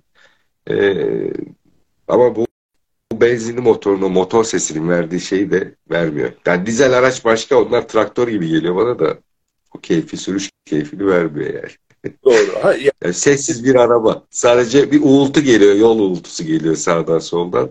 Doğru. Bir motor sesi duymak istiyor herhalde. Keyif tarafı girdiğin zaman o zaman yani hani finansal parametreleri dışarıda bırakıyorsun tabii ki. Şimdi bu Tesla'dan açıldı. Te Tesla'dan açıldı konu. Herhalde bu Elon Musk'ın e, böyle yıldızının parlamasının arkasında farklı nedenler de yatıyor galiba değil mi? Yani e, Amerikan hükümetinin e, şeyi kaptırdığı yani Japonlara, Korelilere, Almanlara yani Volkswagen, Toyota, e, Hyundai gibi firmalara kaptırdığı pazarda bir e, güç oluşturalım. En azından elektrikli araçlarda biz bir güç olalım taktiği miydi yani? Elon Musk'da orada vitrine koydukları bir ürün müydü? Ben ben öyle düşünmüyor da değilim açıkçası. Ya şimdi bu e, vaktimiz dolmamış olsa o konudaki e, komplo teorilerimi de e, paylaşmak İsterseniz önümüzdeki hafta koyalım şu şeyi konuşalım. Onu, erken seçimleri konuşalım ama isterseniz. şimdilik e, bu e, şeyin Tesla'nın bir otomobil olduğunu e, herkes yavaş yavaş anlamaya başladı. Ama bir e, bir e, kan banyosu içerisinde e, yatırımları e, çöpe. E, çöpe gitmiş insanlar da var. Bunlar mesela Cathy Wood diye bir e, hanımefendi var. E, Cathy Wood ablamız. Onun da fonları var. 8 tane teknoloji fonları. E, onun da fonları yani e, yalnız Tesla değil ama Tesla'nın en büyük yatırımcılarından bir tanesi. Aynı zamanda başka teknolojilere de sırf teknolojiye yatırım yapıyor. İşte robotik, ondan sonra e, e, gen biyolojisi falan gibi e, teknoloji, uzay teknolojisi, uzaya gidenler. O bu bu, bu hanımefendi çok e, büyük bir dahi, deha hatta şey gibi Elon Musk gibi falan. O biraz sanki gaza getirdi herkesi canım. Televizyon televizyon gezip. O da evet çok televizyonlarda göründü ama şimdi hala kuyruğunu dik tutmaya çalışıyor ama fonları aşağı yukarı yüzde otuzuna falan indi. Yani yüzde altmış falan kaybetti. E, ve Tesla'nın en büyük şeysiydi, yatırımcısı. Bir de kriptocuydu aynı zamanda. Ha bak bir de bizim bildiğimiz şey kripto var biliyorsun. Yani kriptolardan Çökecek. Sakın girmeyin, kumar oynamayın falan filan yani e, demiştik hatta. Yani çok hakikaten bu konuyu çok üstünde durduk. Kriptonun ne demek olduğunu, fiyat paranın ne demek olduğunu, arada e, aradaki farklar e, 60 bin dolarlardan 16 bin dolarlara düştü yani. Evet yani kriptolar da hakikaten e, orada da bir e, e, çok üzücü şeyler oldu, yatırımlar olduğunu söylemek lazım. Şimdi isterseniz biraz da şu erken seçimi konuşalım ya da yenilenecek Ya sen erken seçimi bize bir anlat, ondan sonra programı bitirelim. Şimdi şöyle, sizle çok istişare ettik bu konuyu biliyorsunuz. Ee, iki tane görüş var. Yani Sayın Cumhurbaşkanı'nın adaylığının etrafında dönen bir e, şey bu, tartışma bu. Ee, Cumhurbaşkanlığı e, sistemine geçtikten sonra aslında Sayın Cumhurbaşkanı'nın üç kez hakkı olduğunu iddia edenler de var. Bunun tam tersinde iddia edenler de var. Ben dönüp baktım yani anayasada ne gibi değişiklik olmuş, seçim kanununda nasıl değişiklikler olmuş diye. E, burada yapılan değişikliklerde e, Cumhurbaşkanlığı sistemine ya da başkanlık sistemine geçince e, bu şöyle değişir. E, başkanlık sistemine geçtikten sonra ilk defa e, üç hak oluşur diye bir değişiklik yok. Yani 301. madde diyor ki e, 301. maddeye göre bir kişi üç kez e, Cumhurbaşkanı adayı olabiliyor. 116. madde e, eklenmiş. 116. maddede de şöyle bir e, şey var, açılım var. Orada da şu söyleniyor. E, bir kişinin üçüncü kez aday olabilmesi için e, Cumhurbaşkanlığı ve meclis seçimlerinin yani Türkiye Büyük Millet Meclisi seçimlerinin yenilenmiş olması gerekir diyor. Yani bizim seçim kanunlarımızda ve anayasamızda erken seçim diye bir tanımlama yok. Yani yenilenmiş seçim diye bir tanımlama var. Ee, Sayın Cumhurbaşkanı'nın meclisi feshetme hakkı var. Geçtiğimiz günlerde meclisi feshetme hakkım yok dedi ama feshettiği takdirde sadece meclis yenilenebiliyor. Yani Sayın Cumhurbaşkanı'nın seçileceği, üçüncü kez seçileceği, kendisinin seçileceği seçimleri feshetme etkisi yok aslında Sayın Cumhurbaşkanı'nın. Bir de şöyle bir durum söz konusu.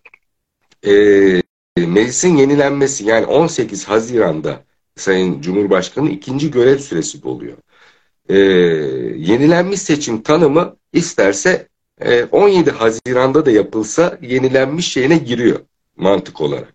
Yani burada anayasal bir sorun yok. Yani 18 Haziran'dan önce yapılmış her seçim e, yenilenmiş seçim kabul ediliyor. Yani milletvekili seçimiyle cumhurbaşkanlığı seçiminin aynı gün olması koşuluyla.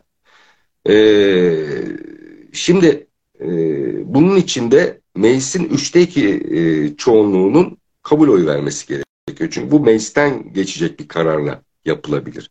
Baktığımız zaman 600 milletvekilinin üçte ikisi de 360 milletvekili yapıyor. Ee, AK Parti ve e, MHP'nin oyları 360'ı bulmuyor. Dolayısıyla da muhalefetten destek almaları gerekiyor ki e, 360 ile karar geçirilsin. Yani yenilenmiş yenilenme kararı geçirilsin ve e, Türkiye belirlenecek tarihte e, meclisi ve cumhurbaşkanlığı seçimlerini yenilesin. Burada şöyle bir handikap var. Ee, geçtiğimiz yıl bir seçim kanununda Yüksek Seçim Kurulu tarafından e, pardon e, Türkiye'nin seçim kanununda bir değişiklik yapılıyor. Hatırlarsınız %7'ye çekildi baraj efendim e, bu işbirliği yapacak partilerin nasıl işbirliği yapılacakları düzenlendi orada.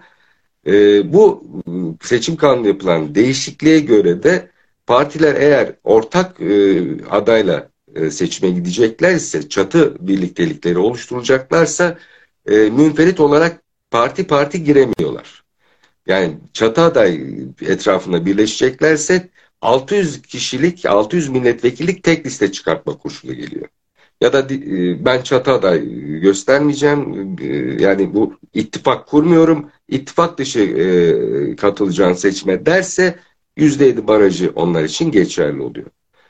Ya da e, çatı adayları olanlar yani ittifak kuranlar tek liste çıkartmaları gerekiyor ki şimdi baktığımızda Türkiye'deki siyasi yelpaze açısından böyle bir tek liste çıkartma durumu söz konusu değil. Bu hem Millet İttifakı içinde söz konusu değil hem de Cumhur İttifakı içinde söz konusu değil. Neden? E, Cumhur İttifakı'ndaki e, şeye bakıyoruz e, e, küçük ortağı diyelim ittifakın MHP kendisi gireceğini, kendi listeleriyle gireceğini de söylüyor. Şimdi %7 barajı geldiği zaman MHP diyor ki ben nasıl olsa bu %7'yi geçerim. E, kendi e, seçmenine diyor ki ben aday göstermiyorum, işaret ediyorum e, AK Parti'nin adayını derim diyor ve seçimlere giderim diyor. Şimdi Millet İttifakı açısından şöyle bir handikap var. E, ittifakın iki ortağı %7, %10 barajı gibi vesaire bir sıkıntısı yok. Ama e, masadaki diğer dört parti var. Bunların %7 barajı bile anketlere göre şu an riskli. Dolayısıyla da bunlar eğer eski seçim kanunu usulüne göre e, seçime girilirse e, ittifak haline gittikleri için yüzde iki de alsa, yüzde bir de alsa, yüzde beş de alsa milletvekili çıkartabilecekler. Neye göre? Seçim bölgelerindeki oy oranlarına göre. Yani kimisi 3 milletvekiliyle girebilir, kimisi 25 milletvekiliyle girebilir, kimisi 70 milletvekiliyle girebilir. Ancak e, sonuçta ülkenin yönetiminde söz sahibi olacaklar. Şimdi önceki gün Altılı Masa'nın yaptığı toplantıyı hatırlayın bir e, 9 saat sürdü ve sonucuna şöyle bir açıklama yaptılar. Dediler ki 6 Nisan öncesi yapılacak bir erken seçime biz de onay veririz. Neden 6 Nisan? Geçtiğimiz yıl seçim kanununda yapılan değişiklikte şöyle bir madde var. 5 Nisan 2023 sonrası e, kanun yürürlüğe girer. Şimdi ben diyorum ki bu benim kendi kişisel görüşüm. Eğer e, e, muhalefet destek vermezse e, erken seçim tabir edilen yenilenmiş seçimlerin olma durumu söz konusu değil. Ha olabilir mi? Türkiye koşullarında artık olmaz denen şeyler de oluyor ama e, muhalefetin buna destek verme olasılığı yok. E, eğer yenilenmez ise 18 Haziran ve sonrasına kalırsa Sayın Cumhurbaşkanı'nın aday olma şansı Anayasa gereği yok. Ee, bence şeyde uzlaşacaklar. 6 Nisan öncesinde uzlaşacaklar. Benim kişisel olarak öngörüm bu tarihe en yakın tarih pazar gününü kabul edersek 2 Haziran e, 2023 pazar günü ben Cumhurbaşkanlığı 2 Haziran. ve Haziran. 2 Nisan ha. özür dilerim. 2 Nisan e, 2 Haziran benim doğum günümde 2 Nisan e, 2023 Pazar günü en geç eğer muhalefetin de yeşil ışıca, ışık yakacağı bir yenilenmiş seçim için e, en olası gün gözüküyor. Valla çok aydınlandım. Hakikaten bu e, karma karışık. 301. madde ve 116. madde Sayın Cumhurbaşkanı'nın adaylığının önüne geçiyor. O zaman kazan kazan durumu çünkü ben kazancı olduğum için ondan anlarım bir tek biliyorsun. Kazan kazan durumu her iki ittifak içinde 5 Nisan'dan önce bir tarihe ve o da 2 Nisan uygun. Çünkü fazla bir zamanda kalmadı galiba bunun e, bu karar alındıktan ka, karar en az 3 ay önceden mi alınması gerekiyor? Ne kadar önceden? 90, 90 gün. E, Evet. Yani 60 gün yani bu hızlandırılmış bir şekilde 60 gün öncesinde de seçim kararı verilebiliyor ha, ekstrem zaman, durumlarda. Ona bir sakınca, sakınca yok. Şubat. 2 yani Şubat. sizin efendim? 2 Şubat'ta 2 Şubat zaten şey bu altılı masanın 29 Ocak'ta e, adayımızı açıklayabiliriz şeklindeki böyle bir e, göndermesinin altında yatan sebep de o. 29 Ocak'a kadar herhalde e, arka tarafta onun e, görüşmeleri yapılıyor olacak galiba. E, ben Sayın Cumhurbaşkanı tekrar aday olmak istediğini kişisel olarak tahmin ediyorum, öngörüyorum. Ki şeylerinden de bunu görüyoruz. Yaptığı mitinglerdeki konuşmalarından ya da diğer demeçlerinden. E, üçüncü kez aday olmak istiyorsa e, meclis yenilemesi ve Cumhurbaşkanlığı seçimlerini yenilemesi gerekiyor e, hiçbir e, hukukçu e, Cumhurbaşkanlığı sisteminden geçtikten sonra bu kural geçerlidir diyemez. Çünkü yasayı uygulamak zorunda. Hiçbir anayasa hukukçusu hayır diyemez. E, Yüksek Seçim Kurulu da e, oradaki hakimlerde keyfi biz böyle düşünüyoruz da diyemez. Onlar da hakimdir neticede, hukukçudur. Onlar da hukuka uymak zorunda kalacaklardır günün sonunda. E, Sayın Cumhurbaşkanı üçüncü kez adaylığın yolunu açması, açılması için Cumhurbaşkanlığı ve meclis seçimlerinin yasa ve anayasaya göre yenilenmiş olması gerekiyor. Muhalefetin de 360 çoğunluğuna oy vermesi ve bunu meclisten geçirmesi için de öne sürdüğü bir şart var. 5 Nisan öncesi. Evet. Vallahi hayırlı olsun. Ben hakikaten çok e, aydınlandım yani. Hep, hep anlamadığım bir şeyler vardı. Ha, iki de Nisan Ramazan'a denk geliyor diye bir e, şey var izleyicilerimizden. E, Ramazan'dan önceki Mart ayında da bir tarihte de yapılabilir. Yani 60 günlük bir e, şu an fırsat var. Evet. Yaşayıp zaman, göreceğiz. O zaman hayırlı olsun diyelim şimdiden. Ee, yani bu yani sizin 3 aylık ve yalancı baharda aslında bir nevi e, doğrulanmış oluyor. Sebebi de şu seçime gidiyoruz. O yüzden bütün musluklar açıldı. Herkes böyle bir keyifli olsun. Çünkü hani eskilerin tabiriyle seçim hattı ne, ne, nesine girdik deniyordu? Hattı şeyine girdik. Hattı mailine. Hattı mailine Hattı girdik. mailine girdik. Evet. Evet. E, yani e, şey olarak e, ekonomi açısından da e, bir üç aylara girmiş olduk. Demek ki siyasi açıdan da üç aylara girmiş olduk. Yani bu e, heterodoks e, hadise var ya hep o aklıma geliyor. Yani epistemolojik kopuş ve heterodoks yani yalnız e, bu para politikası değil heterodoks e, siyaset de heterodoks oldu. E, hukuk da heterodoks. Piyasalar da heterodoks. Ondan sonra e, yani sosyoloji de heterodoks. E, toplum da zaten heterodoks. Yani bayağı topyekün heterodoks bir durumumuz var. E, diyelim ve e, yarınki derbi için bir tahmin alayım. Ne, sonuç öngörünüz de siz Galatasaraylısınız gerçi ama. Evet. Ne düşünüyorsunuz? Hayır, ben taraflı olurum. Onun için sen Beşiktaşlı olarak tarafsız olursun. Onun için sana Valla iki takım da güçleri eşit gibi. Ben berabere bitecek ama gollü beraberlik bekliyorum açıkçası. Gollü beraberlik. Peki. Yani gollü beraberlik Beşiktaşlılar olarak bizim işimize gelir. ya da e, her ikisinin de e, ne derler şeyleri düşeceği için e, yediği gol attığı gole göre şeyler de, de düşeceği için. ben heterodoks bir oyun ve maç bekliyorum.